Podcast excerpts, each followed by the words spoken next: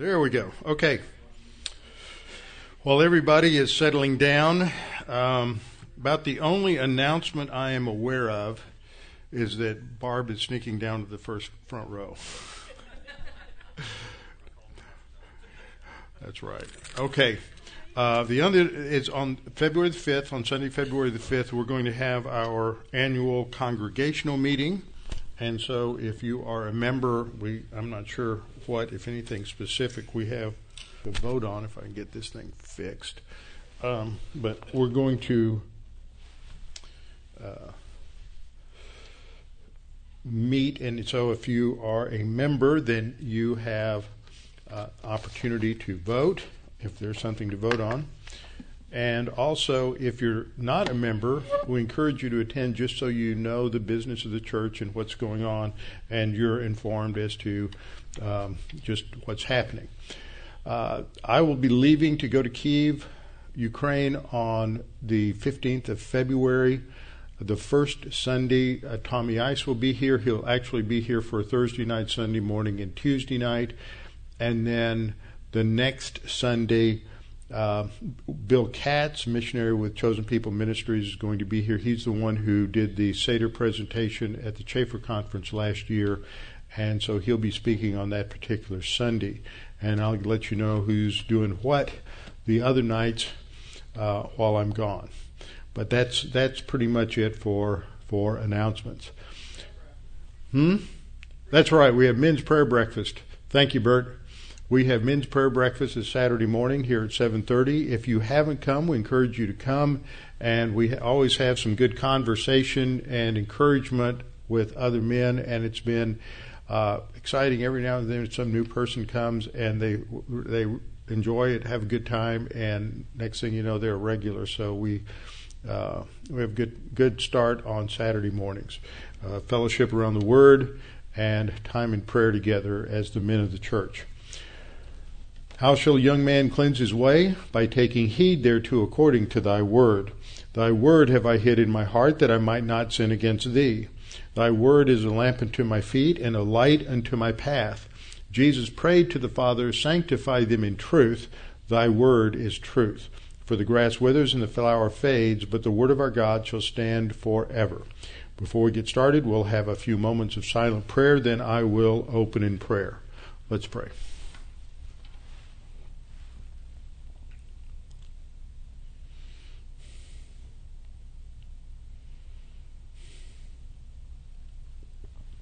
Uh, Father, we're thankful for this time that we have to gather together, uh, meeting weekly, twice a week, in the middle of the week and Sunday, to be encouraged and strengthened by your word.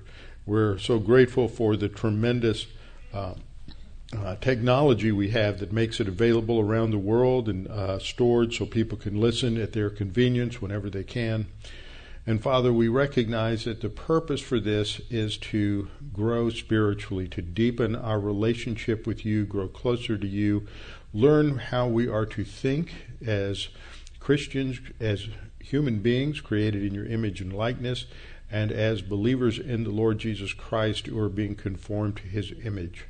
Father, let us not lose sight of what the mission is for us spiritually, to grow and mature, and to let God the Holy Spirit transform us, uh, putting to death the deeds of our sin nature, and seeing God the Holy Spirit revamp our lives according to your word. And then taking that, uh, as part of that whole process, we take your word uh, to the world around us, demonstrating and being a testimony of your grace. And Father, as we continue our study in Samuel, help us to understand more and more about these dynamics of living in the devil's world and exhibiting your grace and your goodness to those around us. And we pray this in Christ's name. Amen. Okay, tonight we're back in First Samuel. We're in First Samuel chapter twenty-two because uh, we took the last uh, two or three weeks to look at Psalm thirty-four. Psalm thirty-four was what David uh, wrote as a result of the situation, circumstances at the end of chapter twenty-one when he fled to, to Gath and uh, faked uh, insanity in order to survive, realizing that there was a lot more to that than what is recorded in the narrative and First Samuel twenty-one, verses ten through fifteen. Now, we're going to see the same kind of thing as we get into this section in chapter twenty-two, because there are two Psalms that are related to what is going on in this chapter. And so we'll go through the chapter tonight, and then we'll spend the next couple of weeks looking at the Psalms. As David reflects upon what happened, we, we get insight into those i- i- internal dynamics. How do we think when we're facing these circumstances and situations? How are we to uh, pray about them? How are to, we to reflect upon them? And what is our mental attitude to be in the midst of these kinds of circumstances and, and situations? And so it's helpful to, to merge the narrative of First Samuel with those insights that we get uh, from David's Psalms that he writes during this particular time. What we see in chapter twenty-two is that we're continuing the story, the narrative of David in isolation, David in the wilderness, David being persecuted uh, by Saul. So he is uh, being persecuted by the divinely ordained and established and anointed king, uh, King Saul, uh, who is a Benjamite. And we're going to learn lessons here in three areas. First of all, we learned lessons related to God's tests and the testing of our faith. Secondly, we're going to see some lessons related to divine guidance and the will of God. And third, we're going to see some lessons related to authority, submission to authority, and parameters for uh, reacting or rebelling to authority.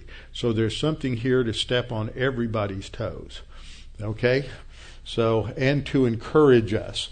So we get the background in First Samuel chapter twenty-two, uh, starting in verse one. And before we get there, I want you to think about this almost like a play or a television show where you're shifting scenes. First you focus on one character, you focus on David, then you focus on Saul, then there's a focus on um, uh, Abimelech, and then the, the focus is on Doeg. And, and so you're shifting to different people, and in some cases you're shifting scenes back and forth, and it builds the drama. This is extremely well-written, uh, well-written narrative to capture interest and to teach through example about the spiritual life. Now, in the Old Testament, there was some differences in the spiritual life. They didn't have the indwelling of the, or the filling of the Holy Spirit, but the general principles here in terms of trusting God and also making wise decisions from the doctrine in our own soul are very important. So what happens at the end of chapter twenty-one is that David has faked being insane in, in the city of Gath where he fled. City of Gath was a Philistine stronghold. It was the home of Goliath, and he went there because he thought this would be the last place in the world that Saul would uh, would seek him. We saw that God protected him uh, for, and that he handled his fears, which are not revealed here but are in Psalm thirty-four, handled his fears by trusting in God, and God provided uh, for him and delivered him uh, through that uh, time when his life was indeed threatened. Now he leaves there, and we're told in chapter twenty-two, verse one, David therefore departed from there, that would be Gath, and escaped to the cave of Adullam. So when his brothers and all his fam, uh, father's house heard it, they went down there to him. So there's two thoughts there in the first verse. The first uh, tells us of a geographical relocation, and the second part tells us about uh, this dynamic of people gathering themselves to David for security and for protection. And it starts with his with his family. Now here we have a map. This is the central area of Judea, or Judah, in the Old Testament. Here we have Jerusalem up here, uh, which is about uh, thirty miles or less from the Dead Sea to Jerusalem. Uh, Nob, I wouldn't put it quite in that location. I'd put it a little bit closer in here, was uh, located on uh, Mount Scopus, and uh, where we believe that location of Nob, this is where the priests lived. And remember, the there, there is an altar of some sort up here at Ramah, which is where Samuel lives, which is just about three miles from uh, Gibeah of Saul. So these Uh, it's right up, uh, right very close to the H, right in this area. So uh, all of this is very close together, easily uh, within an hour's walk of each other. David fled uh, to Nob because Saul is out to kill him, so he heads to Nob. And then he went from there to Gath, moving out of the highlands down into what's called the Shephelah, or the coastal area, to one of the cities of the Philistines, uh, for to escape and to hide out from Saul. Now he leaves there and he heads back to the uh, east, and he is going to hide out in the hill country. This is a really interesting uh, terrain here.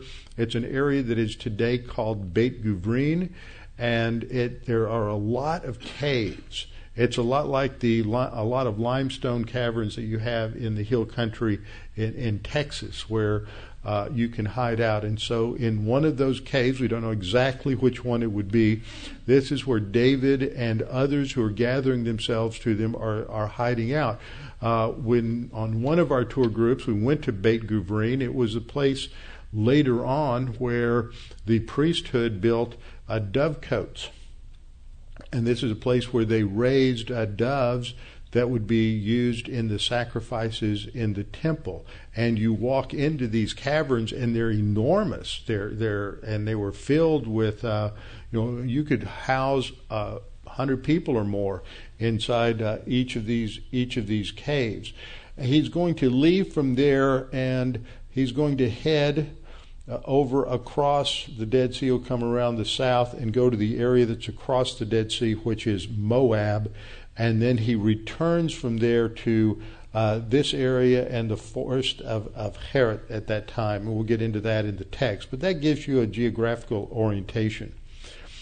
So what we see here taking place is that uh, Adullam is Uh, um, located about, or that area is just a few miles, maybe two or three miles from um, from the Valley of Elah, where David fought Goliath, and it's about ten miles uh, east or southeast from from the town of Gath, where David had hidden out, and it is here that he um, he accumulates numerous people. And according to some estimates, some of these caves are so large that you could put four or five hundred people in a cave, and no one outside the cave would ever know that so many people were living uh, inside the cave.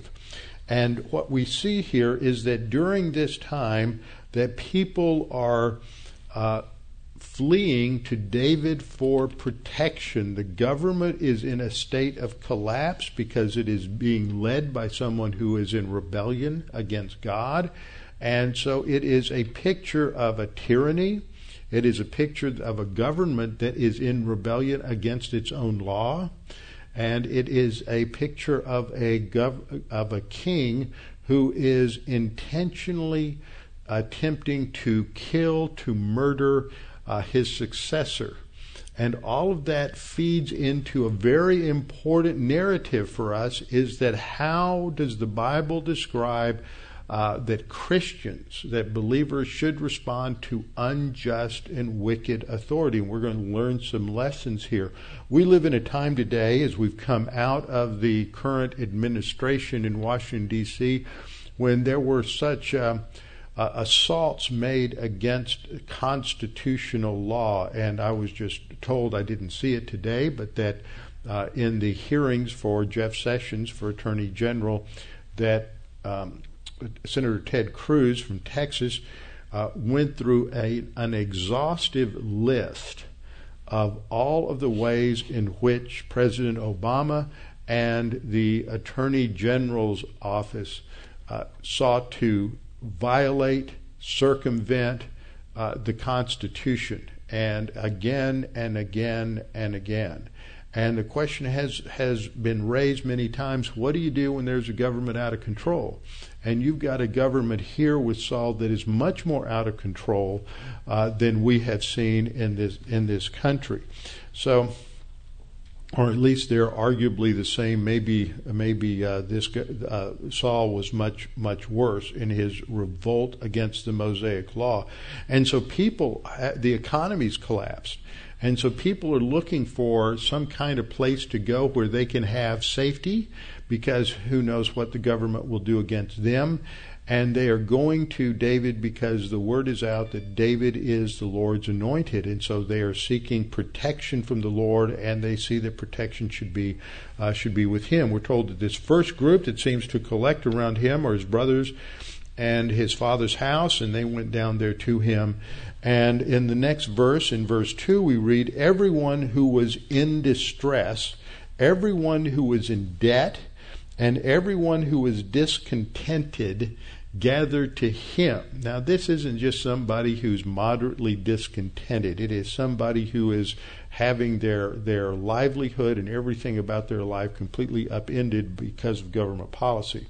Everyone who is in distress. This is an interesting word that we have in the um, interesting word that we have in the Hebrew, and it means a lot more than, I think distress is a mild word. They were in in chaos. They were in a tremendous calamity. And we see that this is um, mentioned in some places. In Jeremiah nineteen nine, there's a description of the people in the uh, judgment generation before five eighty-six, after two invasions of a foreign power, uh, of Babylon. Uh, in Jeremiah, they're described as being desperate. Desperate. They've lost their life savings. They're going into famine.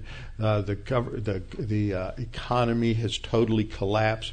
Uh, that tells you what desperate is. They are losing everything. It's like Germany in the nineteen twenties when they had uh, just rampant inflation and nobody had any kind of security or, or future.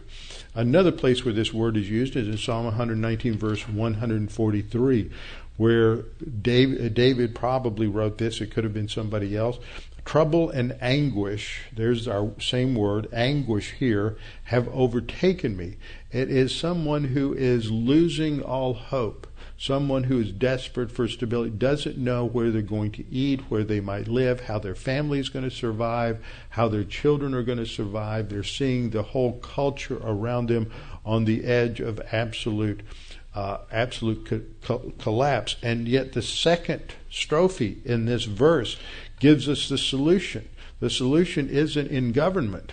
The solution isn't in a political candidate or a political party. The solution isn't in a, a return to constitutional law, because that's only superficial solutions. The real solution has to do with the real problem, which is always spiritual, and the real solution is expressed uh, by the psalmist is, yet your commandments are my delights. It is the Word of God and the Word of God alone that will change the culture. We can change those superficial characteristics of a culture by changing the president, changing uh, the government, changing who's in Washington. But that doesn't mean that it's going to change the culture, because the only thing that changes the culture is the way people think. The only thing that changes the culture is the um, is the people who are changing their focus from living on their own narcissistic sin nature whims and living for themselves to living for something outside of themselves and living to glorify God. And so it's only when we have God's word in our heart that we're going to change, and that others can change, and that that's going to transform uh, transform the culture. So we see uh, that everybody's in distress. I think this relates to an emotional state. They are in anguish. They are in desperation. Uh, they're in distress. Uh, everyone who is in debt, they have been hit with financial hardship and collapse, and they are unhappy. They're discontented because there's no stability. There's no future for them. And so they look to someone who can provide leadership, and so they begin to gather themselves uh, around David.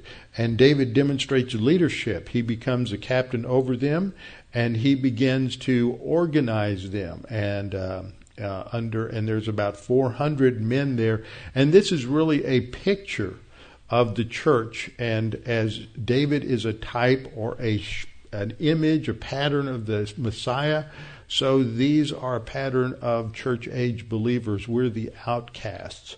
We are the people who are not socially acceptable. We were a basket of deplorables before Hillary made it famous.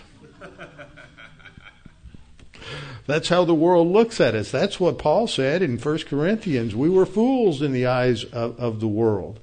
And so the world looks at us as just another uh, ir- group of irrelevant people because we are not following their uh, their value system. Yet we are being organized around our the captain of our salvation. And he is organizing us and training us and preparing us to be the cadre for his administration when he returns to establish the kingdom. And that's part of the mission for every believer today. That's why ultimately, ultimately in a long-term way, why we grow spiritually, why we try to pass the tests of our spiritual life today is because we are being trained. We're going through boot camp and ranger school and special ops and all of these other kinds of training situations in order to prepare us for those situations that we'll be uh, directing and leading in when the Lord comes and establishes his kingdom. And we will be reigning with him as as kings and priests according to according to Revelation. So this is the picture here that we see from David. David is is the anointed future king, but he's not authorized to exercise that authority yet because there is a uh, a, a rebel on the throne, and that's and in this way Saul, even though I believe Saul was a believer, Saul is being used in, in here as a type or pattern of Satan. And so David is like Jesus, living in the devil's world, and these who are following him, his mighty men, these are uh, living in the devil's world and learning how to live and trust in God so that they will be prepared for that future uh, future administration. So this is a picture of, of the church as the outcast from the world seeking refuge in Christ. Now, what we see is a way David thinks through solutions here. Now, think about this. What we see in the writer of Samuel is he doesn't tell us all the details we would like to know. He gives us enough to where he can support his narrative of what he's trying to show about David being the godly king, uh, God's anointed, and that only through God's Messiah can culture and people be transformed. That's part of his his message and his theme. So David is here. Put yourself in David's shoes.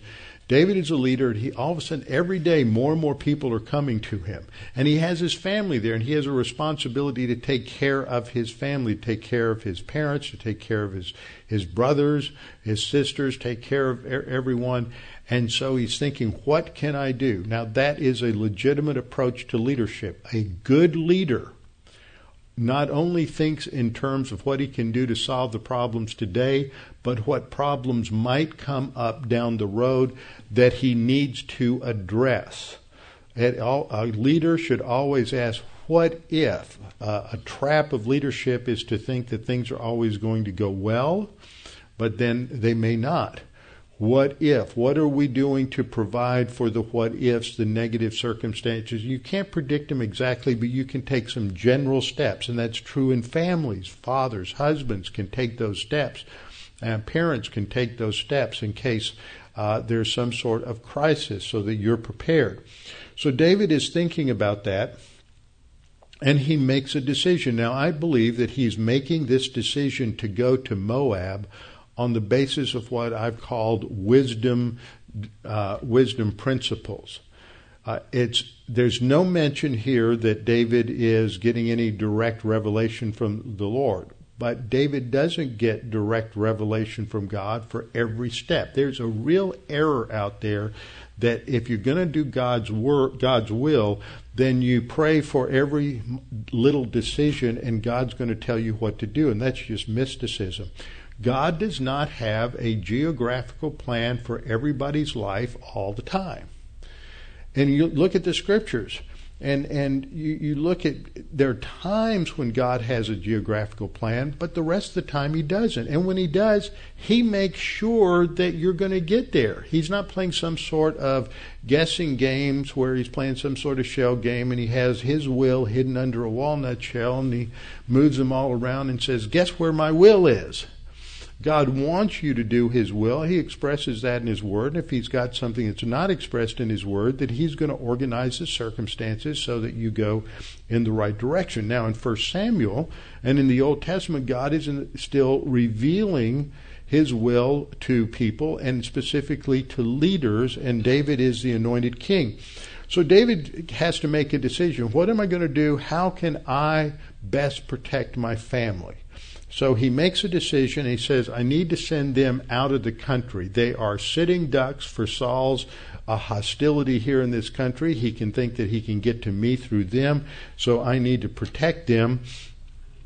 And I'm going to send them over to Mizpah of Moab. Now, we don't know where that was exactly. We know where Moab was. It's on the eastern side of the Jordan River, as I pointed out on the map a little while ago. And so he goes over and he meets with the king of Moab. So this is a pretty significant meeting. You just don't show up off the streets and say, hey, I want to go knock on the uh, fortress of the king and have a, have an audience. This is this is high level. It's significant. He has people under his charge, and including his family. And he goes and he negotiates a deal with the king of Moab, and he says, please let my father and mother come here with you till I know what God will do for me. So he knows that eventually God's going to tell him what to do next, but in the meantime, he wants to take care of his parents. So he's making responsible decisions, divine institution number one, responsible decisions under God's uh, revealed will, which is to honor your mother and your father. So there's a lot of different ways he could have done this, and the way he chose to do it was to go to the king of Moab. Why would he go to Moab? Anybody here guess? Yeah, that's right, John. Very good. His great-grandmother Ruth was a Moabitess. So they probably had family and relations on the Moabite side. And so he would take his family over there and seek to protect them there. So he brought them before the king of Moab, verse four, and they dwelt with him all that all the time that David was in the stronghold. So David is over there for a while. We don't know how much time passed, but it's more than a week or two, and he's there for a while, and there's no divine revelation. He's made a wise decision, going to Moab. Some people may say, well, he's out of the land, so he's out of God's will. That's just garbage. That's superficial uh, eisegesis, reading your opinions into Scripture. He's over. There's nothing negative indicated at all about this decision. He goes there and he's waiting on the Lord. And then we're told in verse five, now the prophet Gad said to David. So now he's getting divine revelation. He's not against it. He's not like Saul. He's not running from God. So the prophet Gad is given orders from God, go to David and give him instructions. And now it's time to leave. And Gad says, don't stay in the stronghold. Depart, go to the land of Judah. So David departed and went into the forest of Herod. So he's not quite going all the way back to Adullam, but he's going pretty close, and he's going to live in the forest of Herod for a while. So what we see here is that David is going through various kinds of tests, and then as now, these are tests of faith. For God has always tests our faith, and we see how God is moving David through these circumstances. Now, the same thing is true for us. God, in his providential care, moves us through different kinds of situations and circumstances in life. Some are pleasant, some are not pleasant, uh, some, but they're both can be tests, because a test is anything that puts us in a situation where we have to apply doctrine or not apply doctrine. And so David is going to be taken by God, just as G- the Holy Spirit led Jesus into the wilderness to be te- tested by the devil. So David is going to be brought back into the land under the that's under the authority of now evil King Saul, and God is going to test him again. This is part of his spiritual growth. The same kind of thing happens to each one of us, and most of the time we don't like it. So we have to look, I want to look at a couple of passages in the New Testament that we need to be reminded of. First of all, First Corinthians ten thirteen says that there's no temptation has overtaken you except what is common to man. This is talking about categories of testing. We're all tested in all categories, just as Jesus was. We mostly fail. Uh, Jesus was one hundred percent successful, demonstrating that he was qualified to go to the cross. Uh, Paul says, no testing has overtaken you as such as is common to man. And remember, in ten thirteen, when, when Paul says this, he's coming out of that introductory part of those first seven or eight verses where he talks about the, these events in the Old Testament were given as an example to us that we could learn from them. So the te- testing that he has in mind here isn't abstract. He's thinking contextually about the testing that came on the Israelites coming out of Egypt, going through the um, going through the wilderness and the conquest of the land. He's thinking in terms of these Old Testament situations. And so he's applying that to his readers and saying there's no testing except as common to man. You see all these examples in the Old Testament. But God is faithful, always and ever. He always goes to the character of God. The faithfulness of God is related to a couple of different things. It's related to his integrity, because in his integrity he is always going to be consistent with that which is just and that which is right. It's related to his, his omniscience, because not only is God always just and right, but because God is the only one who knows all the details. He knows every fact in every case, in every situation. He's the only one who can make a true and right judgment. This is what uh, Abraham referred to back in Genesis uh, chapter seventeen when he said rhetorically, "Shall not the judge of all the earth do right?" Yes, of course, God is the judge of all the earth, and he will always do right. So his faithfulness is related to his righteousness and his justice. It's related to his omniscience, because he knows everything, every detail. He knows exactly what the right thing to do is and when the right thing to do it is going to be. And he is uh, immutable. He never changes. He is steadfast. That's another word that's used in the Old Testament. Related to his faithfulness, he honors his covenant, and that brings in another word that we're going to look at when we uh, come back next week in Psalm Psalm fifty-two, that God is uh, talking about the faithfulness of God forever. He his hesed, his faithful, loyal love. All of those tie together and are part of this concept we talk about in terms of God's faithfulness. And he's faithful because he's faithful to us, and he will not allow us to be tested beyond our ability. He's going to give us more than you think you can handle, but not more than he knows you can handle, because he knows that he's already given you everything you need to handle it, the sufficiency of God's grace. He's given you the Holy Spirit. He's given you the Word of God. And so you've you've figured all of this this out. Uh, that's where the solution is to any test. So he's not going to test us beyond our ability, but will with the testing make a way of escape. Now that really doesn't mean you're going to get away from it, but the way of escape is to avoid the stress and the negative repercussions from our sin nature that would come if we handled it on our own. So that we can escape, uh, we, we'll be able to bear it, we'll be able to un- endure it. This is the same idea that's developed in the first part of James. We'll be at, looking at a number of cross-references to James this week and next week in Psalm fifty-two. James one two says, "My brethren, count it." Hegeomai means to consider it, to think it through. And when you think through and you stop and you're in the midst of a testing situation, you're upset, you're worried, you're angry, you're anxious, all of those negative emotions, or you're jealous, or you're envious, um, all those things. When you stop and you think biblically, not think rationally, that's not that thinking biblically is irrational, it's that rationalism starts with your, with, with your brain or common sense. Our empiricism starts with experience. We have to think biblically, which starts with the Bible. We apply logic to our understanding of the Scripture. We think about it, hegeomai, and we realize that this is to be joy. We go through this. It's difficult, but God is training us to be able to handle the circumstances and situations that will come our way when we are Uh, co-heirs with Jesus Christ and ruling and reigning with him.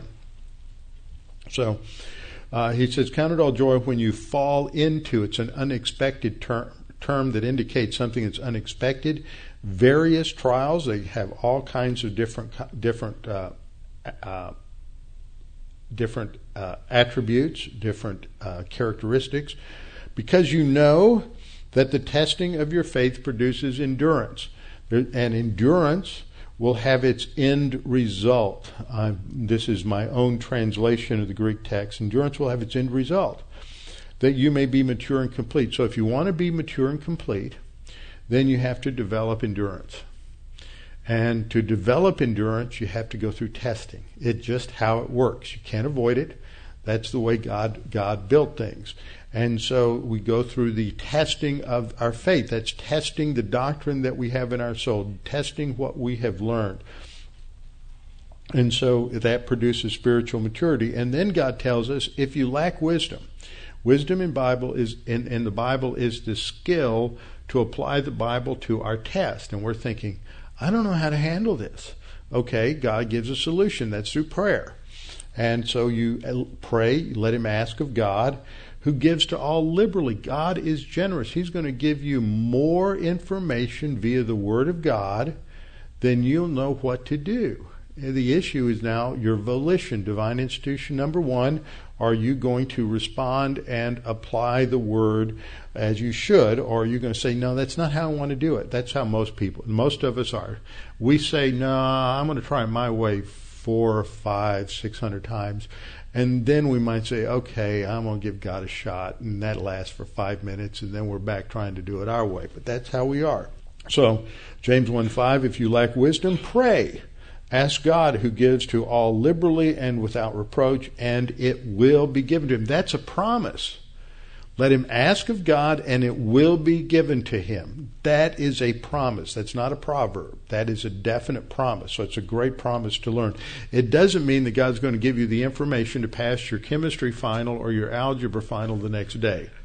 I tried that when I was a junior in high school, and it worked okay on the chemistry test. At least I passed the course. But I, in, in those days in in um, in H I S D, if you scored below fifty on a final, it doesn't matter how high your average was, you automatically failed the course. And I had a B minus average, and I made a forty-nine on an algebra final. Because I spent all, I stayed up all night studying for chem, for the chemistry final, which I passed. So, anyhow, made my dad happy, because when he was, when I was sixteen, I was repeating algebra. And when he was sixteen, he was tutoring calculus at the University of Houston. I didn't get that gene, but but you know that. So, we lack wisdom, that skill for application of doctrine. It's not how to pass algebra or chemistry finals. First Samuel twenty-two six then goes on to say, when Saul heard that David and the men who were with him had been discovered. See, the scene shifts now. So scene one is the first five verses, and that's talking about what's happening with David. Now we're going to shift to what's going on back in Gibeah of Saul. What's going back in the capital for now where the king is living, and what is happening with his uh, machinations uh, against David. When Saul heard that David and the men who were with him had been discovered, and then we're told now Saul was staying in Gibeah under a tamarisk tree in Ramah. So Gibeah seems to be a little bit of a broader term, and it was sort of regional or territory, and Ramah is is the village where where Samuel lives. And so he's under a tamarisk tree in Ramah. He's ready for battle. He's pictured with his spear in his hand, and all of his servants standing around him. They are uh, they are ready for action. And then he says to his servants, uh, "Hear now, you Benjamites," and he is getting ready to just blister them. He is angry. He continues to be out of fellowship. When you're out of fellowship, you can't ever be really happy. Life is being frustrated, especially if God is the one who's stopping you from achieving what you think you ought to achieve. And he just gives them a reaming out. Hear now, you Benjamites, will the son of Jesse give every one of you fields and vineyards? Is he going to put a, two cars in every garage and give everybody a Uh, widescreen fifty-five inch uh, L E D television and free cable for a year. Uh, you got to upgrade the chicken in every pot and all of that kind of stuff. Is he going to be a is he going to be a great politician and give you everything? So he's attacking uh, David. He understands David is his political opposition. He said, "Will the son of Jesse give every one of you fields and vineyards and make you all captains of thousands and captains of hundreds?" Even though this is from the mouth of Saul, there is a lesson there that we ought to be uh, cautious about electing any kind of leader who promises to give us things. But guess what? People will always fall for it. The government can't give us anything because the government doesn't produce anything. If the government gives you anything, it's only because it's taken it from somebody who did produce it.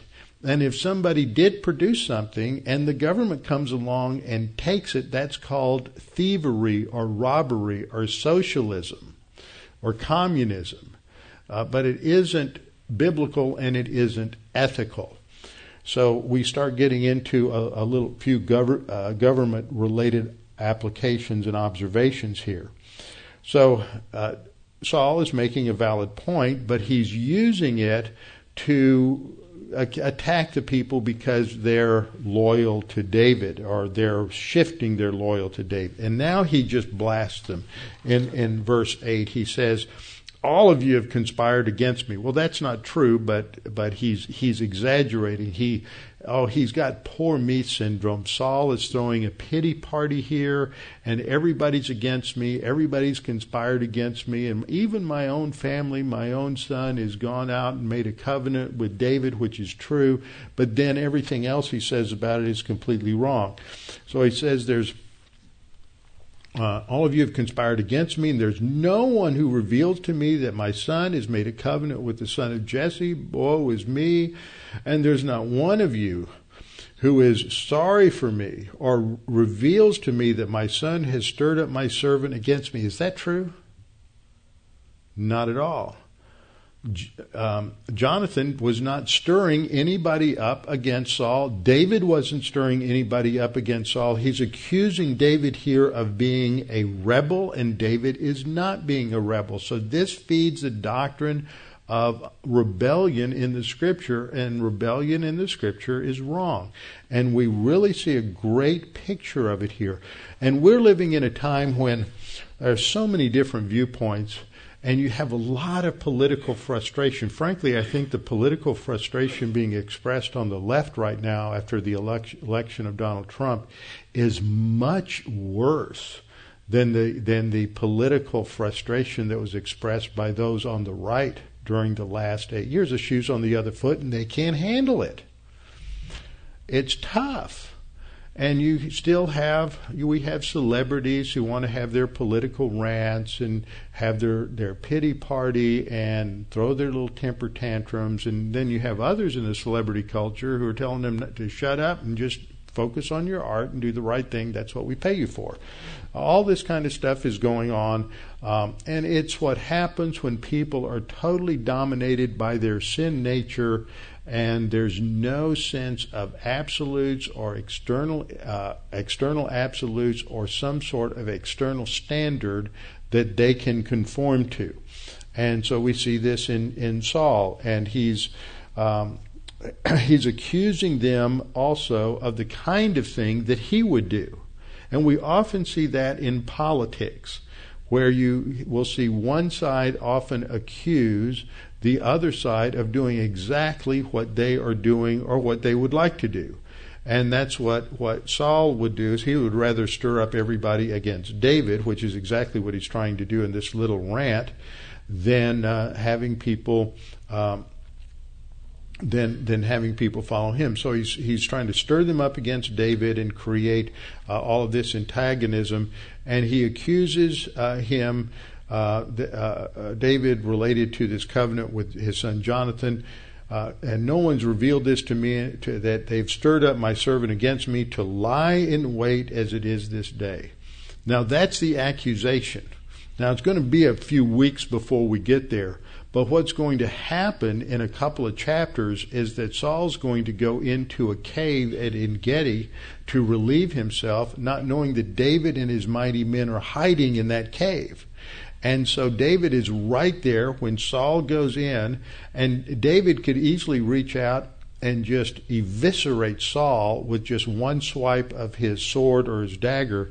And that isn't going to happen because David recognizes he is the Lord's anointed, and no matter how bad he's been, David has no right to take his life. And so David is just going to cut off a little hem of his garment. So David is, in fact, as it were, in an ambush situation, even though he hasn't deigned to set up the ambush. And so that's going to prove the lie of what uh, Saul is saying here. Uh, So David is accusing, uh, I mean, Saul is accusing David of lying in wait.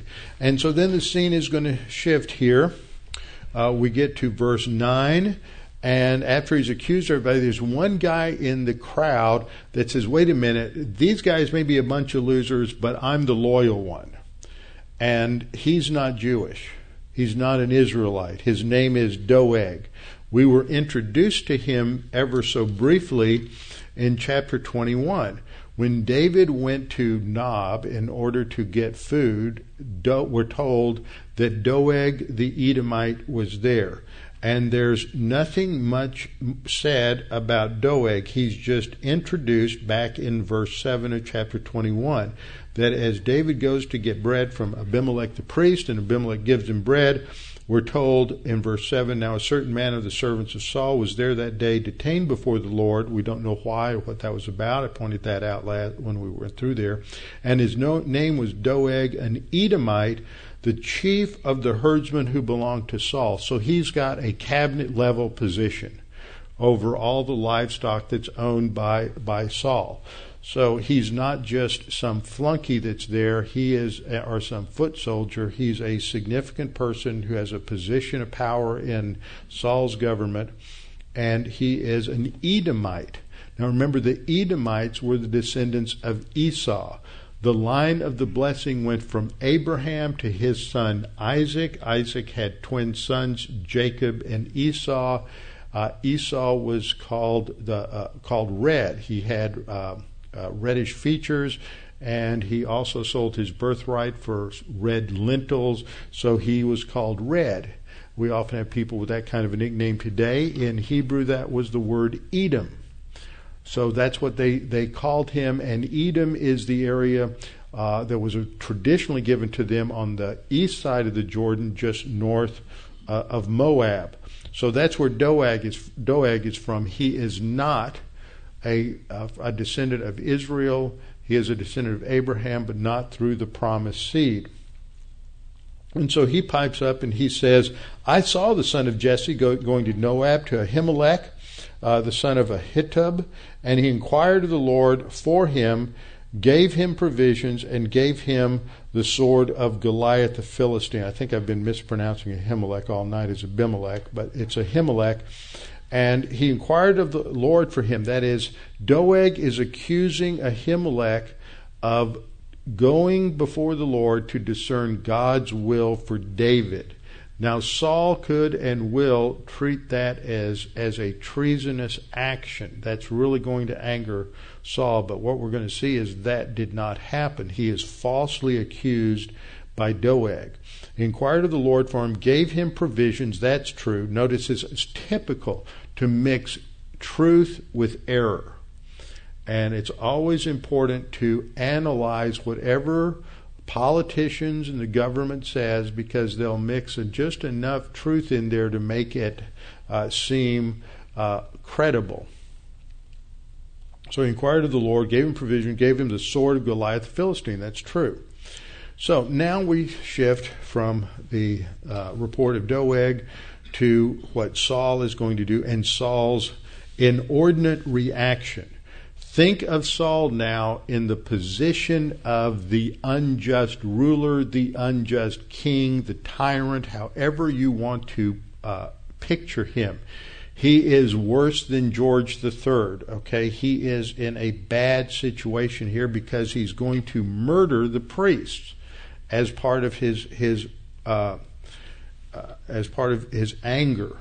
So the king sent to call Ahimelech the priest, the son of Ahitub, and all his father's house. These are descendants of the house of Eli. Uh, so, and this is going to end, eventually end the house of Eli, which fulfills the prom- prophecy earlier in First Samuel. So the king sent to call in Ahimelech the priest, the son of Ahitub, and all his father's house. The priests were in Nob, and they all came to the king. So this was a large number, uh, around seventy or so. And they come and they report to Saul. They all came to the king. In verse twelve, he calls uh, Ahimelech on the carpet, and he says, "Hear now, son of Ahitub." And he responds, "Here I am, Lord." "Yes, sir." And he comes before Saul, and he answers the king. He answers these charges. And he says to the king, verse fourteen, "And who among all your servants is as faithful as David?" Now, Ahimelech is going to make a tactical error at this point, but it's an honest error and one that many people make, and he is going to answer an irrational, emotional, angry charge with facts. That's actually how we should do it, is to calmly present our case. But we shouldn't believe that somebody who's irrational and angry and operating on full-bore, uncontrolled carnality can think logically and rationally and will respond to it. Uh, this often happens. We see this in the courtroom where we where you see people go in and present a a logical, well-thought-out constitutional case for their position, and then somebody who's operating on a socialistic, social justice uh anti-constitution, an anti-American position, throws them out of court and just ignores their whole, all of their arguments. And that's what we're going to see here. Ahimelech answered the king and said, "And who among all your servants is as faithful as David?" So point one, David is faithful. You know it. I know it. All the people know it. David has never challenged you. He is not a rebel. Number two, he says, he's your own son-in-law. He's your family. He he goes at your bidding. Every time you tell him to go here, go there, he does exactly what you say, no matter how difficult it is. Uh, remember getting those uh, uh, Philistine foreskins? No matter how difficult it is, David is going to fulfill the mission. He goes at your bidding, and he's honorable in your house. He is a credit to your family. He has tremendous integrity. So he makes three logical points about David, which just eviscerate Saul's whole argument. And um, and then he's asked the rhetorical question. He says, "Did I then begin to inquire of uh, of God for him? Far be it from me." So he denies that charge. David did not ask me to inquire of the Lord, and I did not. Uh, "Let not the king impute anything to his servant or to any in the house of my father." This is a false charge. Don't count it uh, against us. "For your servants knew nothing of all this, little or much." Now, he's not going to deny feeding him or giving him the sword of Goliath, but he denies that charge because that's the false charge. And the king said, "I don't care what your argument is, you're going to die." Now, is this justice? Absolutely not. Is this according to the Mosaic law? Absolutely not. Is the king violating the law of the land? Absolutely. So does that mean that we're justified, or David would be justified in getting rid of the king? Not at all. See, that's what flies in the face of a lot of libertarian arguments and a lot of other arguments. They they want to twist Scripture. They want to go to passages like Romans thirteen and say that that the the while Paul says the authority is ordained of God, of God, all authority is ordained of God, they want to read into that the, the word legitimate. All legitimate authority is ordained of God. Paul, Saul's legitimate, but he's he's a worst case scenario in terms of a just ruler. He is completely out of control on carnality, violating the Mosaic law left and right. He's already been, his judgment and discipline's already been announced by Saul, and now he is going to announce a completely unjust uh, uh, punishment, and he is going to then authorize his own men to carry it out.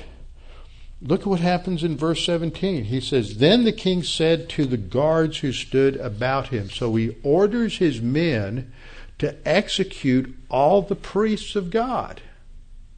Now, if you're one of those priests, you get two options. Option number one is you disobey the king, and maybe you, you'll be the recipient of the king's anger, and he's going to kill you. Or you can stand up, uh, you can you can do what the king says to do. So you've got a decision at that point whether or not you're going to obey the king. Now, certain people today would come along, yeah, you've got a third option, kill the king. That's not an option, okay? That is not an option. So the king said to the guards, "Turn and kill the priests of the Lord, because their hand also is with David, and because they knew when he fled and did not tell it to me." But look at the servants. This is legitimate civil disobedience, if you want to use that term. This is legitimate civil disobedience. They, uh, the king is giving them a direct order to do something that is a violation of the of the revealed will of God, the Torah, the law of God, thou shalt not murder, and especially uh, priests who are anointed by God. So the servants of the king say, no, we're not going to do it. That is legitimate civil disobedience, and they're going to suffer the consequences. Who does this remind you of? Think biblically. You look at those circumstances we've gone to uh, many times before when I've taught on this subject, and you, we go to Daniel. We go to Daniel chapter one, and Daniel and his friends, Hananiah, Mishael, and Azariah, are told that they have to eat the non-kosher, the tray food that the Babylonians are feeding everybody. And so David, very wisely, he prays about it. We're not told about that, but we know David prays about every, I mean, Daniel prays about everything. So Daniel goes to uh, the chief of the eunuchs, and he makes a deal with him. Feed us a kosher diet, and at the end of a testing period, we're going to see who's healthier, who's stronger, who does better. And at the end of the testing period, uh, uh, David and, I mean, Daniel and his three friends are doing better than anybody else, because God is blessing them. And so he appeals to the unjust authority, and he wins. Two chapters later, in Daniel chapter three, we have the story of Nebuchadnezzar, who builds a this enormous idol to represent himself, and everybody in the kingdom has to bow down and worship him when the orchestra plays. And so he calls on the orchestra to play, and everybody bows down to worship him except these three guys, Hananiah, Uh, Azariah, and Mishael, otherwise known as Shadrach, Meshach, and Abednego. And so they refuse to bow down, and they say, well, even if you kill us, that's okay. God can save us if he will, and he may not. Uh, they trust in the Lord. They are not going to, they are going to disobey his authority, but they're not going to uh, gather, uh, conspire to uh, kill Nebuchadnezzar, throw him off his throne in an illegal manner. And so we have those, those examples in, in Scripture, and this is one of those examples. The men here have the option to obey God or to obey man, and they choose to obey God, but they're not going to react. See, what happens is when you have a government or an authority or a parent or a, a teacher or in any structure, and they are out of control, there are always structures within these organizations uh, in order to appeal. Now, they take time, and it may take a very long time uh, in order to see that appellate process work. For example, in the last eight years, we have seen the, a, a, a quiet change, reaction, response, let's be a better word, taking place in America. We have seen the Democrat Party, that's out of control and unconstitutional, lose fifty almost fifteen hundred seats in state legislatures, in state and local elections. They've been replaced by Republicans. So that Republican majority across the states has grown. That's a positive thing, but it's taking time. And we're and we've seen economic problems and social problems increase, because doing the right thing the right way isn't fast, it isn't simple, and it may not get you what you want as fast as you want it. And so there's this process that's taken place. We've, what is it? Uh, eleven governors we, the Republican Party now has more than the Democrats. thirty, I think it's thirty-five or thirty-four states. What is it? thirty-five states who now have Republican governors. We just need one more, and we can call a convention of the states, and then there can be a, according to, I think it's uh, uh, Section Five of the, or Article Five of the Constitution. And that's one of two ways to propose a constitutional amendment. Our governor, Greg Abbott, is all for this. And there are a number of states that are uh, behind this, and more that are getting on board. But then you the, you can you have two ways according to the Constitution to propose amendments. One is from the Congress, and it goes to the states, and the other is for there to be a convention of states that will then propose amendments, and then they will be voted on by the states, and two-thirds of the states have to approve it. And so if you get a conservative-controlled uh Convention of the States, some of the things that have been going on are going to be ended, and there's going to be uh, some true reforms that take place. But that's working within the framework of the law. That is not going outside of the law in order to achieve uh, what some people think are, are the right results. So these servants are on the side of those who are saying, no, we're not going to do uh, the wrong thing. We're going to do the right thing. And so Saul then turns to Doeg, and he says, you turn and kill the priest. Of course, he has no allegiance to the Mosaic law, so he turns and he strikes the priests. And that day he killed eighty-five priests, men who wore the linen ephod. And he kills eighty-five. This is a massacre of the priesthood. And he goes to the city of Nob, and he struck it with the edge of the sword, both men and women. He just kills everybody. And the children and infants. It's holy war against a ho- holy God's priesthood. That's that's what he's doing. He's he's taking he's perverting holy war like Islam has done. So this is what happens at the end uh, as we come towards the end of the chapter, and then we're told about Ahimelech at the end in verse twenty. Now one of the sons of Ahimelech, Uh, the son of Ahitub, named Abiathar, escaped and fled after David. So he goes to David, and he tells David what Saul has done in killing the Lord's priests in Nob. And David says to uh, uh, Abiathar, I knew that day when Doeg the Edomite was there that he would surely tell Saul, I've caused the death of all these persons. David is so sensitive. He takes responsibility because he said, what is he thinking? I should have killed Doeg when I had the chance. I knew I couldn't trust him. And so this is my fault. And then he tells um, Ahitub, or excuse me, Abiathar, Abiathar, stay with me. Do not fear, for he who seeks my life seeks your life. But with me you shall be safe. That's the role of the Messianic king, is to provide security and protection for his people. That's the role of any king. If you create a theology of national government, one of its primary roles is to protect people, to secure the borders, to protect the nation from criminals and from external, internal enemies of criminals and external enemies uh, that seek to destroy it. And what we have seen for years, decades, not just Democrats, but Republicans who have failed to secure the borders and to secure this nation. And that has got to stop. It has nothing to do with racism. It has nothing to do with any kind of xenophobia. It has to do with just the same basic principle. The reason you and I lock our doors at night, the reason we have uh, alarm systems on our homes, is because we want to secure our domain so that we have safety and we can protect that which is ours. If you don't, and you just leave everything open, you know, it's not going to be long before all the homeless people have trashed your house. And that's what's happening in our nation. So we have to apply these principles. Now, next week, we're going to look at Psalm fifty-two, which is going to get us into some really interesting territory, because it, it's it, it's a psalm that doesn't fit other categories, and it's a contrast between the righteous and the wicked. And David is basically lecturing the wicked on the occasion of what Doeg, Doeg has done.